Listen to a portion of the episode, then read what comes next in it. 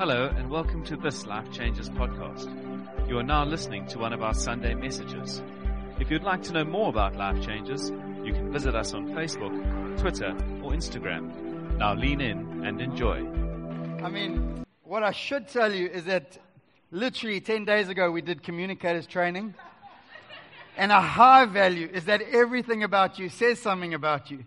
So our spelling mistakes, I'm dying inside. I'm just telling you. I'm, I'm dying. I'm like, people are watching me. I know that. And I'm dying. Because everything about you says something about you. Wayne, I'm so glad we did that communicators training.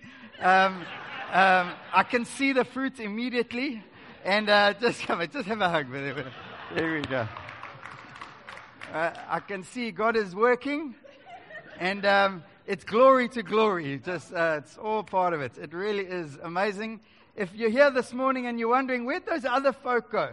Like that r- little redhead character is always up there. Where's that guy? And you know, some of those other guys that sit, they make a bit of noise.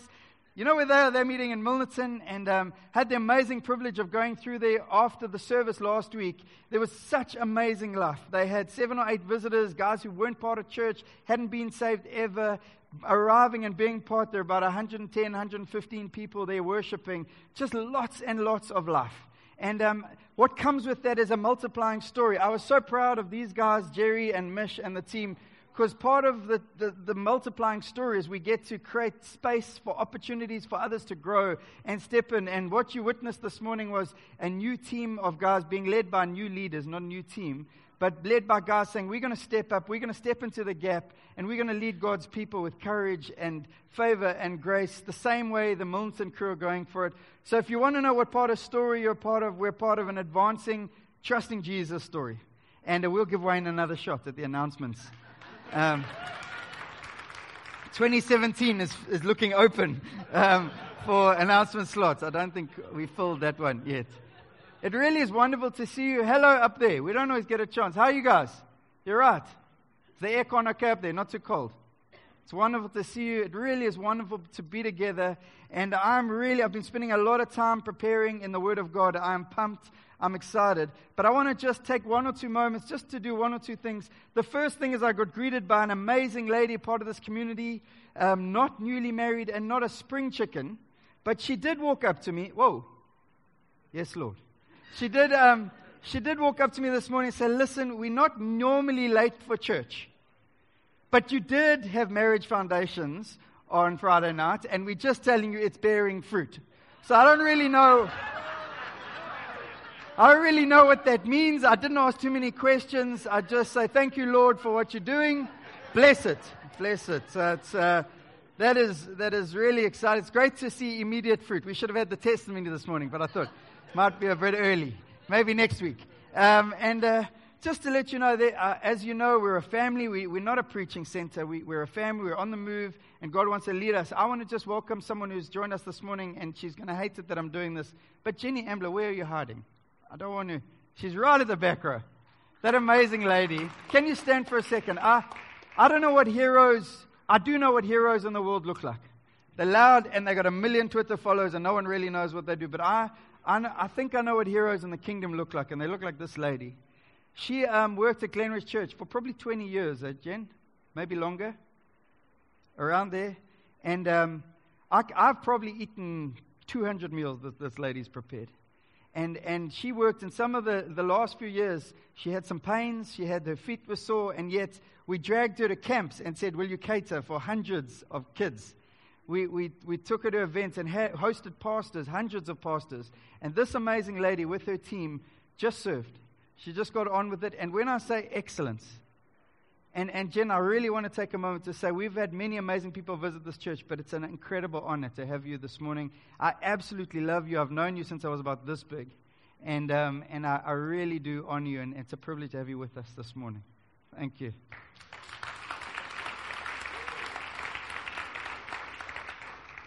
So, Jonah, turn to the person next to you and say, Good morning, Jonah. turn to the other person and say, Good morning, Jonah. you see where we're going? I see you guys in the back row there. I can see you. Now, now there's a few less people. I can see the faces. Can we turn to the book of Jonah?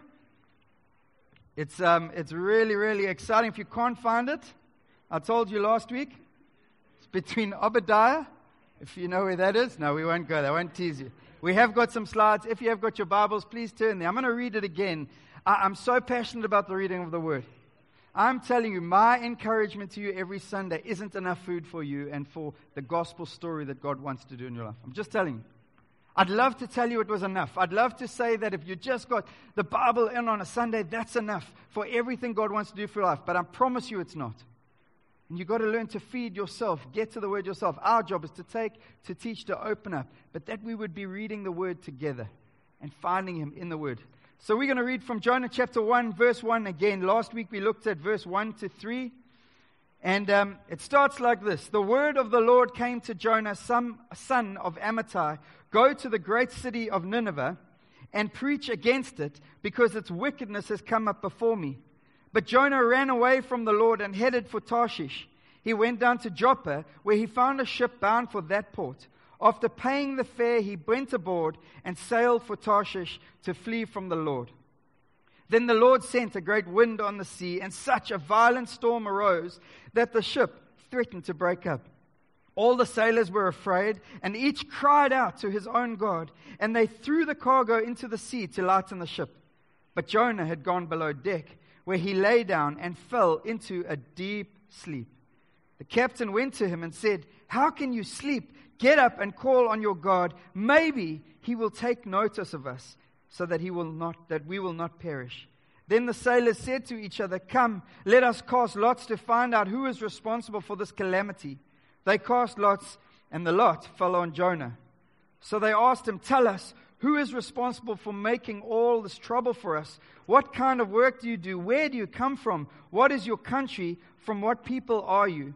He answered, I am Hebrew and I worship the Lord, the God of heaven, who made the sea and the dry land. And Lord, we come this morning under your word, under the authority of your word, and under an amazing story about this urban missionary called Jonah. And I pray, God, Spirit of God, would you be upon us? Would you bring the word in life as we spend time in your word, as we feast on your word? Would you open up eyes to see missions and calls? that you spoke to Jonah, I pray, would you speak to people here? Not me speaking to people, would you, Father, the good Father, speak to your people today? That we would respond to the living God. We worship you, God. Amen. So last week, last work, last week, we looked at why did he run, this guy Jonah. And, and many people know the story and there's movies and there's retelling, but why did he run? And, and what you start seeing is these, this Israelite prophet, and he'd been used to bringing the good, encouraging words. So he'd run into King Jeroboam and said, You will prosper, you will win. And everyone loves bringing that word. I mean, everyone would be a prophet if you went into every scenario and said, You're going to win, you're going to prosper. No one wants to be the guy, You're going to get sorted if you don't respond to God. No one wants to be that guy. It's kind of not great on the CV of a prophet to be the prophet of doom. It's like, Yay, let's bring that guy in again. We like that guy. And yet, there was something up at Nineveh. So if we put the picture up, just to remind you how far he runs, we see that Nineveh is way to the right. It's 800 kilometers to the east. And what does he do? He says, Thanks, God. Thanks for speaking. I'm going to run the other way. And it's this amazing picture actually of Jesus who separates our sin from as far as the east is from the west. I just, I think it's such a beautiful picture. We sing songs and we love talking about sin in our songs. We don't like talking about it in our lives and our stories and our disobedience. And we've got to understand that Jesus rode in so that no longer will he remember our sins. And no longer will he remember our little sojourn to Joppa rather than his call to a suffering people who didn't know their left from their right. It's an amazing, amazing picture. And these guys, the Ninevites, they weren't a great target market. It's like if you're going to say, let's go to a really cool place, this isn't the place. These guys were famous for impaling their enemies, they were famous for war crimes. And they were sorting the Israelites at that time. So they were the enemy of Jonah's people. And he's a proud Hebrew, actually a racist. And God says, You're going to go there for my glory. It's not about you had the amazing privilege of going to a celebration service with, with a man. And, and uh, uh, uh, Abel and Lydia, who we've worked with and Wally's built with, they planted a church in 2000 in Blue Downs. A really tough area of the city. Lots of unemployment, lots of challenges. And they said, God has called us for this task to plant a church in Blue Downs. And for about 14 years, 50, actually longer, 15 years, they just met in homes, school halls, trying to help people, trying to build. And yesterday was a celebration silver, service of a hall that God has built. As this couple has said, God have placed us here. A tough environment, gangsterism. And they built a building. When I, I would love to put up photos, I'm sorry I didn't. When I say they put up a building amidst really rundown homes and some shacks, in the middle of that, they built a building of excellence where God has provided finances from the weirdest places. But through the faithfulness of a couple, a people sent, urban missionaries sent to the darkest, toughest places. And they've been faithful and they've built. God has blessed and poured out. And I stood there yesterday. I looked at this amazing facility, and the colors look exactly like ours. I said, Abel, you're amazing. He said, Thank you. but it just honored these people saying, Thank you for responding to the call of God. Thank you. Thank you for the heroes who responded to their part. Thank you for going to the toughest places where Jonah couldn't go first. And we said, why did he run? Four reasons. He was worshiping himself. If we're worshiping anything other than God, we'll find a million reasons not to go on mission with Jesus. Please don't listen that I'm waiting for the big call to Nineveh. No, the, the call of God is first to your wife, then to your home, then to your marketplace, and then to your neighbors to preach the gospel and to share the love of Jesus with them. He was a happy wanderer. He, he didn't want to be tied down. And yet the Bible says, plant your house, plant yourself in the house of God, it will flourish you. The Bible says, I place you in places for seasons and times according to his will, not my will. Jonah didn't want to be that guy. He didn't want to be limited by the constraints of the call of God. And he lost his identity as a missionary. You and I are missionaries. We have a bit of a warped idea around missionaries. We think they're the guys who get sent off and we just send them a hundred bucks a month to keep them alive. No, we're all missionaries because we have the Spirit of God inside of us that keeps sending us to our neighbors and to the colleagues at work. And then the last point that we're going to explain more, he hadn't fully got it. He hadn't fully got the gospel. He'd forgotten what the gospel was about. So it's a big thing. Today, I'd like to speak about well, how did God respond? It's one thing, well, what did Jonah do with it when God speaks? How does God respond when he goes on his journey? And I think these are verses we can skip over and I'd like to call it the finger of God. One of those, just because sometimes you just need a powerful title. Just saying. Never sell a book unless it's got a good title. But the finger of God, and it comes from the Exodus story. It comes with Moses and his people saying, Let my people go, and, and, and Pharaoh's pushing back. He says, What's going to happen? And, and, and the, God does this plague of gnats. I don't know about you, but I'm not sure I would love a plague of gnats. Just not sure. Actually, I'm pretty positive I wouldn't. But then what happens is the magicians tried to produce, verse 18, when the magicians tried to produce gnats by their secret arts, they could not. I did say arts. I didn't say anything else there. Just can see some of you giggling. I said arts. Didn't say anything else. Then it carries on. Since the gnats were on people and animals everywhere, the magician said to Pharaoh, This is the finger of God but Pharaoh's heart was hard, and he would not listen, just as the Lord had said. The magicians, the wise people of the day, they said, This is the finger of God, not even the hand of God. Who else can do this? No other power, no other might can come and with his finger cause a plague. So, what is the storm? What is the storm to Jonah? See, Jonah goes and he runs to Joppa, and it's all good. He's running. He's like, Hey, God's not chasing me. I'm all good. I can just walk a little bit. 60 gets to Joppa. Ah, oh, there's a boat.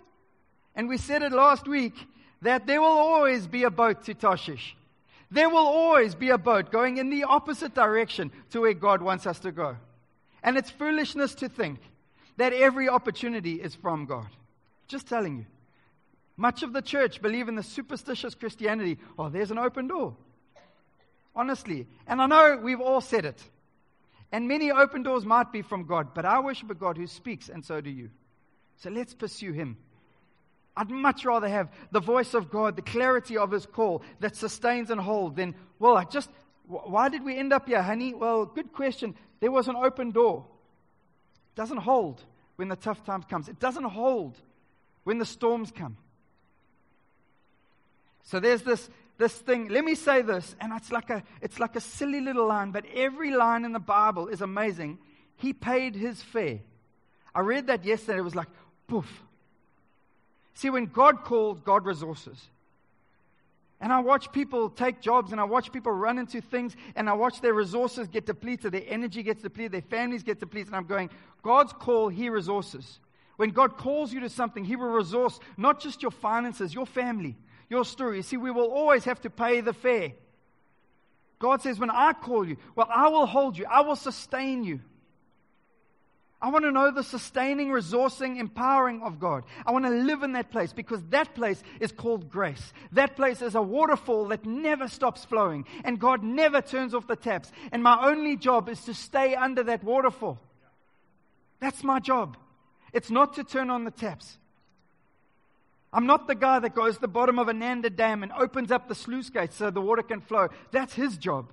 My job is to make sure I stay under the waterfall of his grace and he pays the fare. He's already paid the fare. And then here's the amazing thing.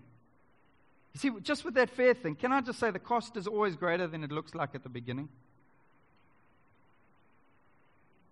I've sat with men who, in moments of weakness and brokenness, have visited prostitutes.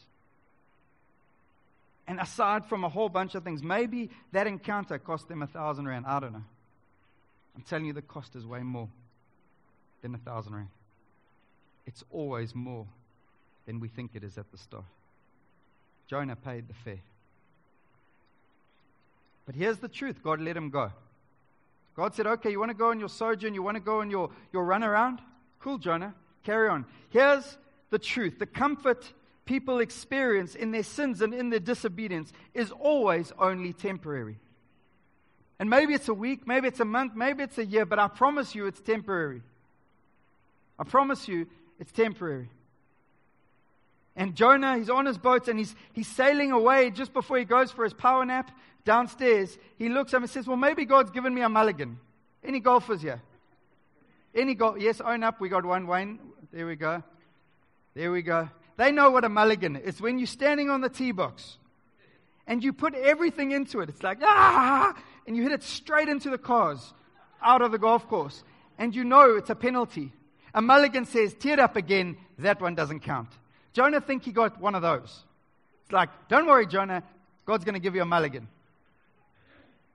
Can I give you a true story? A recent true story. I got sent a picture from a man who I love. A picture of him and the ladies having an affair with. Sent me a picture. And I sent a message back. I said, Bud, to you, that picture looks like two happy people with a future ahead of them. I just see two people in a car driving on the wrong side of the road at 180 k's an hour, coming up to a blind rise, and they don't know there's a truck coming the other way. Love you. Because I do love him. But sin is always a temporary comfort. Always. And we've got to have an understanding and a theology of sin. I am a son. I'm not a sinner, but I'm a son who has a propensity to sin. And when I get, lose my identity as a son, I default back into that place. Yes, your pastor. When I take myself out of this waterfall through my disobedience and my arrogance and my forgetting to remember him, we all step out of that place.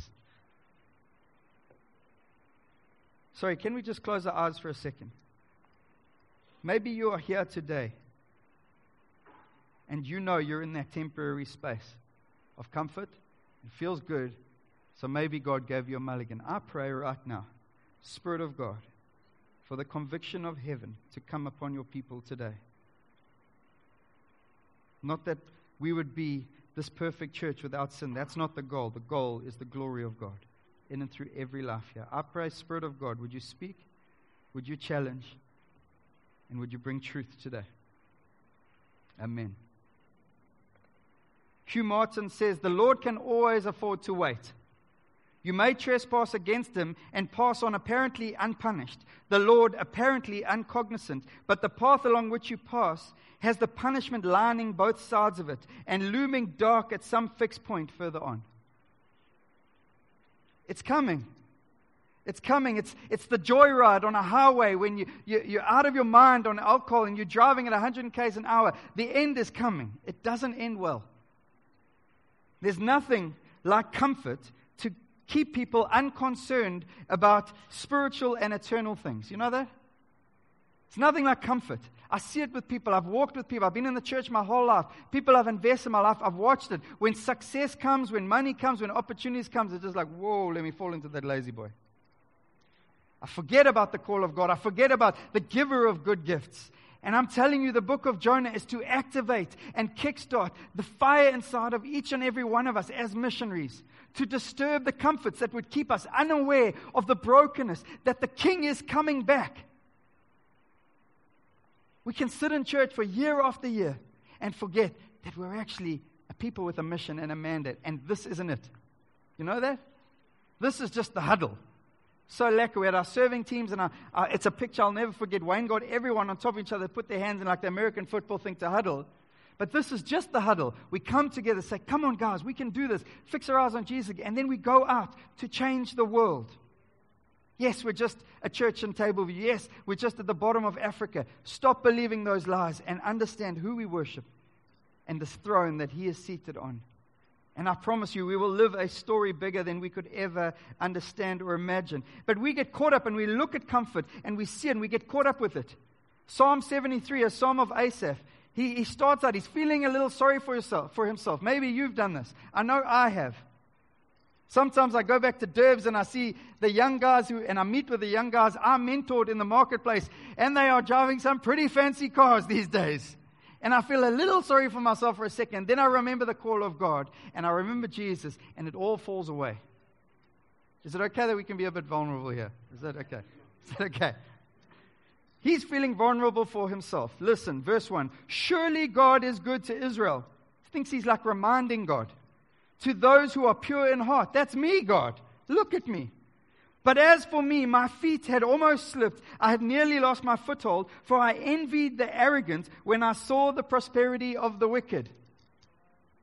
They have no struggles. Their bodies are healthy and strong. Look at them. Six packs everywhere. They are free from common human burdens. They are not plagued by human ills. It's like, look how good it is in the world. But it finishes in verse 18 Surely you place them on slippery ground.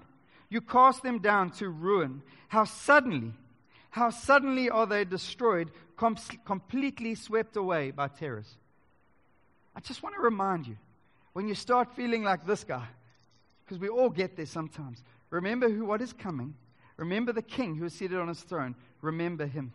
Remember mercy. Remember justice. Remember the gospel.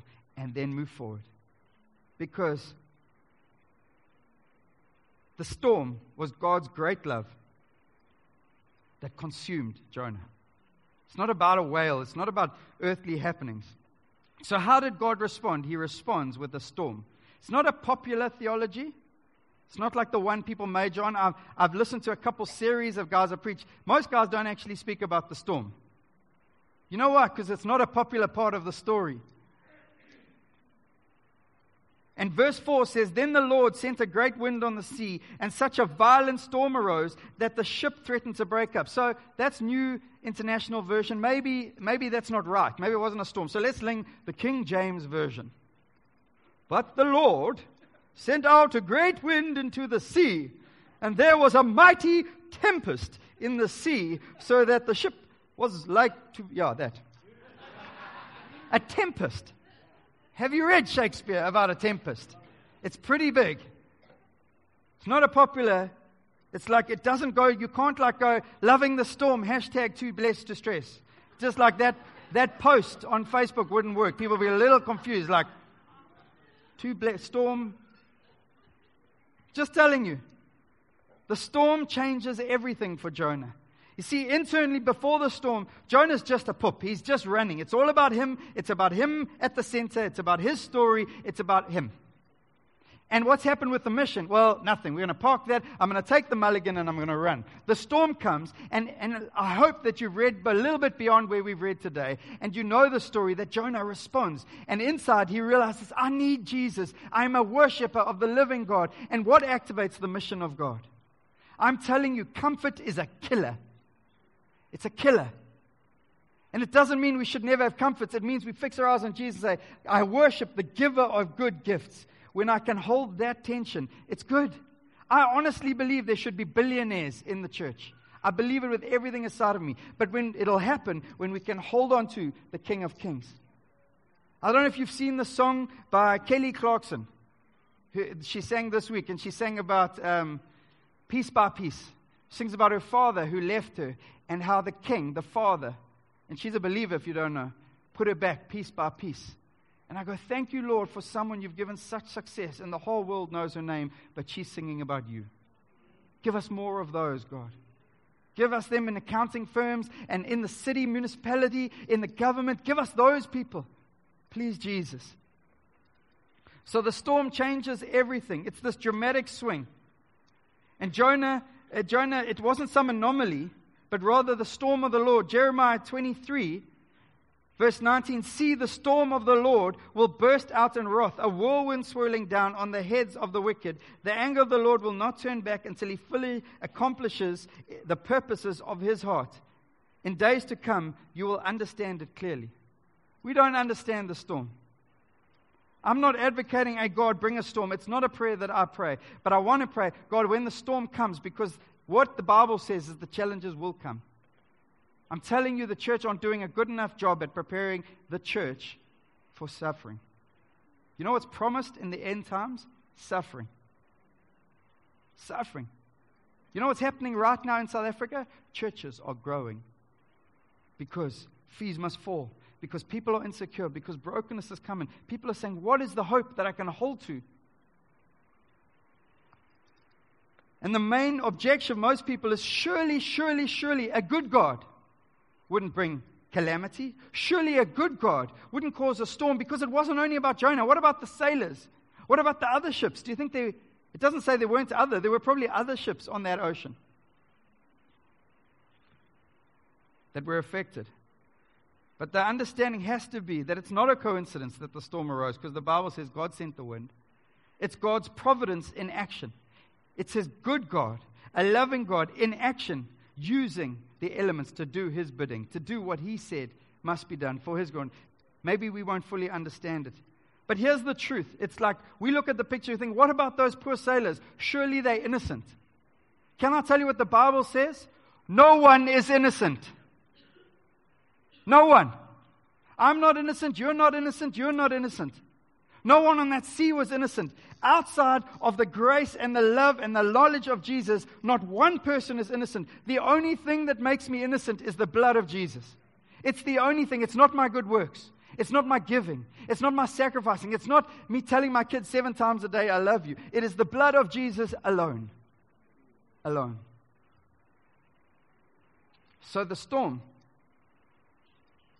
See, for Jonah, for Nineveh, and for the sailors, that storm was the redemptive, perfect love of God. That's what I want to tell you today.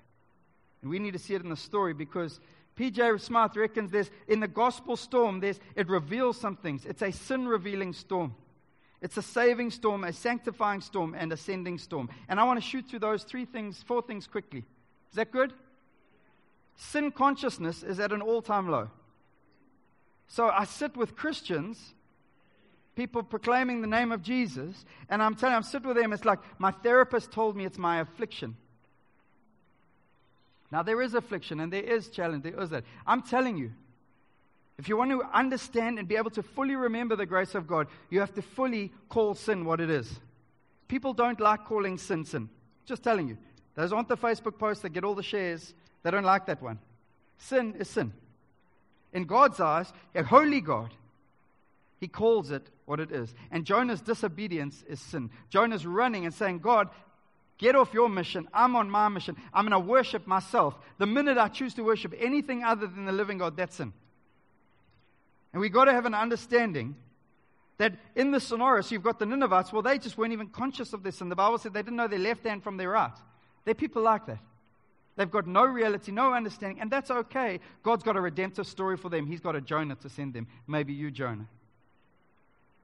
What about the sailors? They, they, it says they run and they run to their gods. They know they've done something's up. Jonah was just dull to his sin. And sin's not a popular ch- word to the church. And instead of, well, repent, which is a Bible word, which has changed my thinking and fixed my eyes back on Jesus, not beat myself with a stick, we use the word like this maybe there's treatment. Maybe if you just get someone to talk to you over and over again, and I'm telling you, too much counseling in the church is it's okay, you're okay. Some counseling needs to be stop sinning. That came across a little harsh. Little harsh.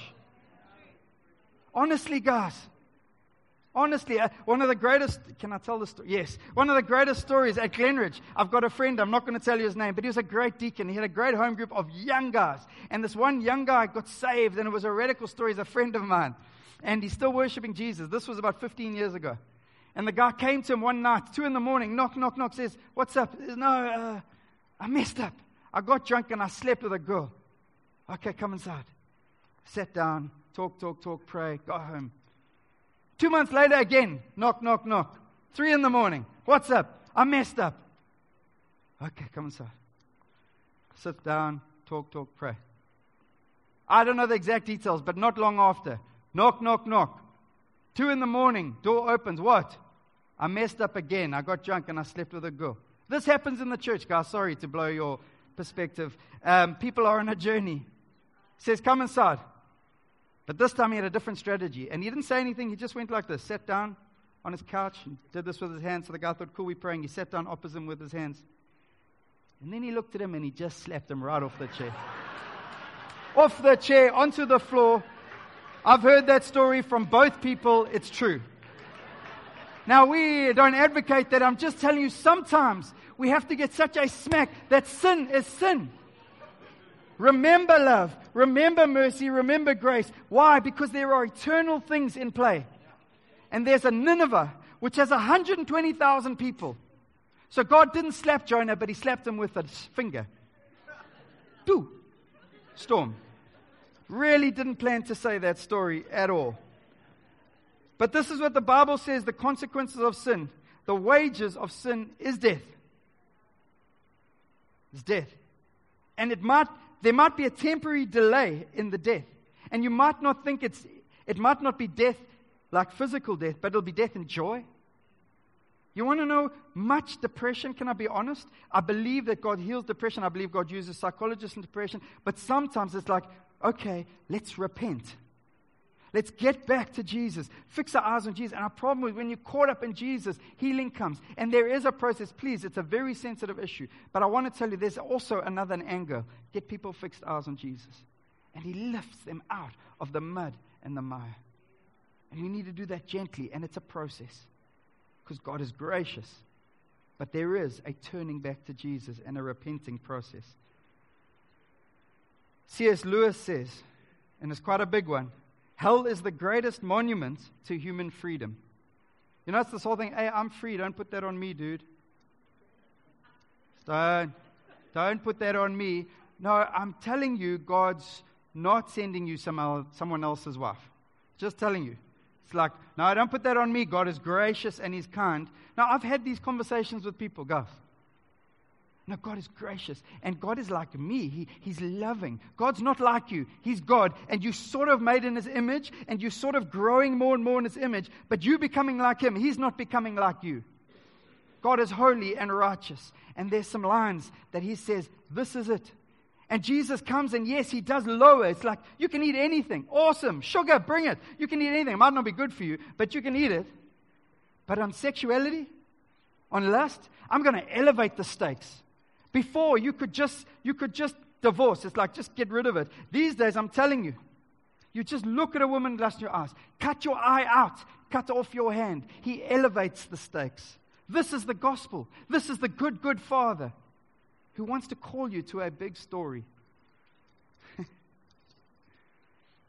know, guys, sex out of marriage is always awesome because it's about you. Just telling you. I've sat with couples that had sex for years before they get married, and then there's an enemy at play trying to destroy the marriage. And now that sex that was so great for years, how, I'm not in a marriage counselor. How am I talking about sex on a Sunday morning? It's all good. This is real. It's real life. Stealing from the taxman. Oh, I got away with it last year. I got away. Yeah, but you don't know where else it's costing you. The storm, storm will break, and God will reveal His hand. The Bible says in Galatians 6, verse 7 Do not be deceived. God cannot be mocked. A man reaps what he sows. Maybe you're asking this morning, God, is Mark, is this, is this the sermon this morning? You're just going to tell us how big sin is and, and, and, and that God could use a storm? Yes. See, I can tell you that God doesn't care. I can tell you that just keep messing up, boy. You see, with a little kid, what Grace does. Grace, and I've used this picture before, but Grace is, is he's the father who, who the kid falls. And, and you know those parents, like their kid stands and then falls, like on his face. They go, Look at him, he walked. No, he didn't. He fell on his face. It's called gravity. Now, Grace is the father who picks that kid up and goes, Come on, one more step. So the kid gets up, and it's like, poof.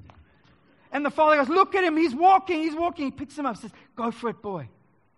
It's okay to do that as a baby. But if you walk around and, and you just happen to be my age, 37, you take two steps and fall over, people go, Something's wrong with you, buddy. and yet we accept that in the Christian walk.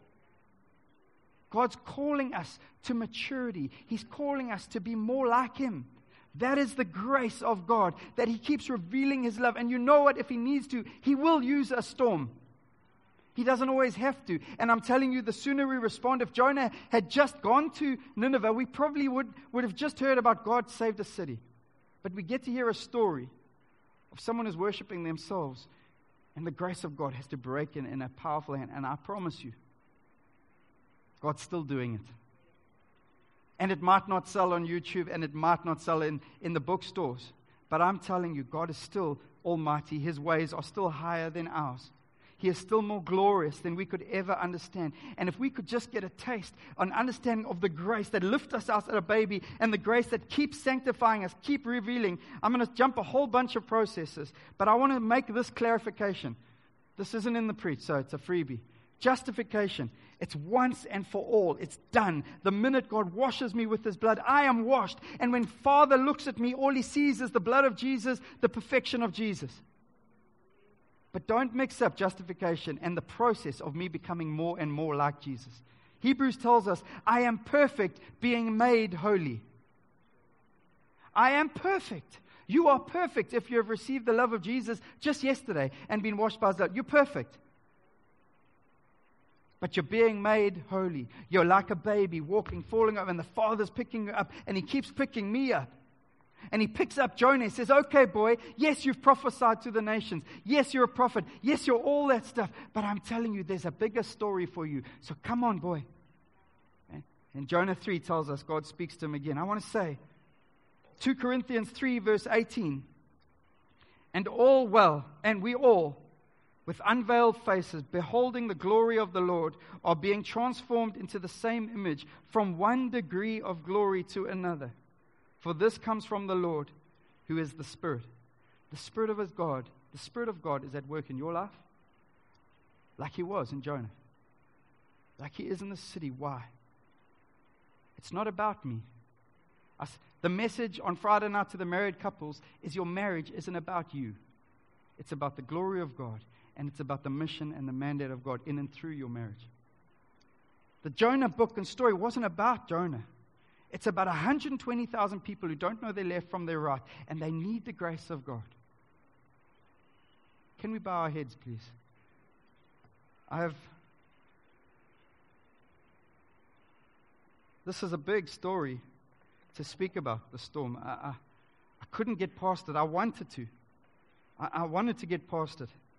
Sarah Edwards was the wife of Jonathan Edwards. Can we close our eyes and just contemplate for a minute? Jonathan Edwards was a powerful preacher. He preached some pretty radical preachers, saw thousands and thousands of people saved. But he died at the age of 27 or something like that from a smallpox vaccination. And so she the wife of a pastor who passes away at a tragic age, in his prime, before his prime, she writes a letter to her children. My dear children, what shall I say? A holy and good God has covered us with a dark cloud. The Lord has done it. He has made me adore his goodness, that we had him so long. But my God lives, and he has my heart. Oh, what, what a legacy my husband and your father has left us. We are all given to God, and there I am, and love to be your ever affectionate mother, Sarah Edwards. The glory of God is not about our understanding of the outcome, it's our trust in Him regardless. And this is a hard message. And there are good, encouraging messages to come, but when we can get this story, we can walk the trials, we can walk the challenges. God is calling His church to be a church that'll walk through the valleys, that we will enter the valleys and lift others up and out of them. Isaiah 40 says he's, what he's going to do, he's going to lift up the valleys and he's going to bring down the mountains so the glory of God can come. Some of you are mountain people, and so what God has to do, he has to bring down the mountains a little bit so you can see him and his glory can come. Some are valley people. And even when I mention depression, there's something in you going, I want freedom from this. I'm telling you, I worship the God who lifts up the valleys. And if you're in a valley now, cry out to him. Return to Him and, like Jonah, say, I worship the God of heaven. Make that decision today and watch the floodgates of God's mercy pour and pour and pour over you. But I pray, God, today, I pray as much as this message seems heavy in part, your gospel is beautiful.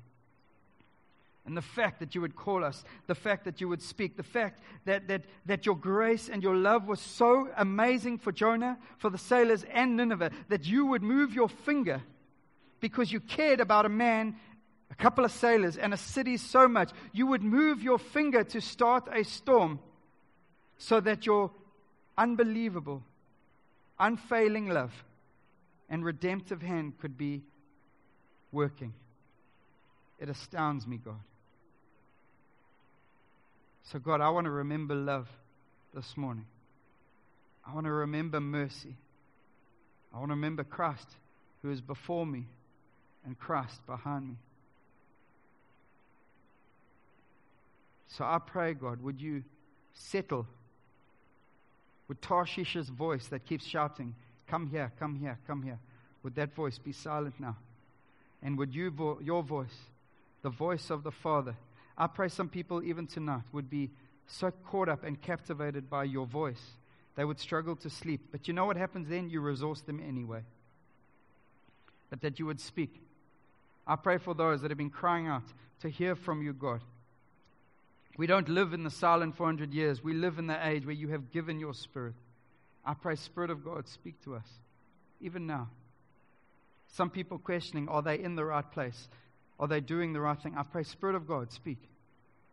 Like you spoke to Jonah, would you speak to your people, your sons and your daughters? And I pray, God, would your grace abound so unbelievably. I pray for those, maybe even now, you say, Mark, I'm in the storm and I don't know what to do. It's overwhelming and the waves are big. I want to tell you that the waves are big. I want to tell you that it might be overwhelming, but I want to tell you about the God who, with his finger, start, can start and can stop those waves. I want to tell you about the God who spoke to a storm and said, Be still. And that storm disappeared. His name is Jesus. He loves you. And He wants to reveal that great love to you. I, I, I can't move on without giving an opportunity.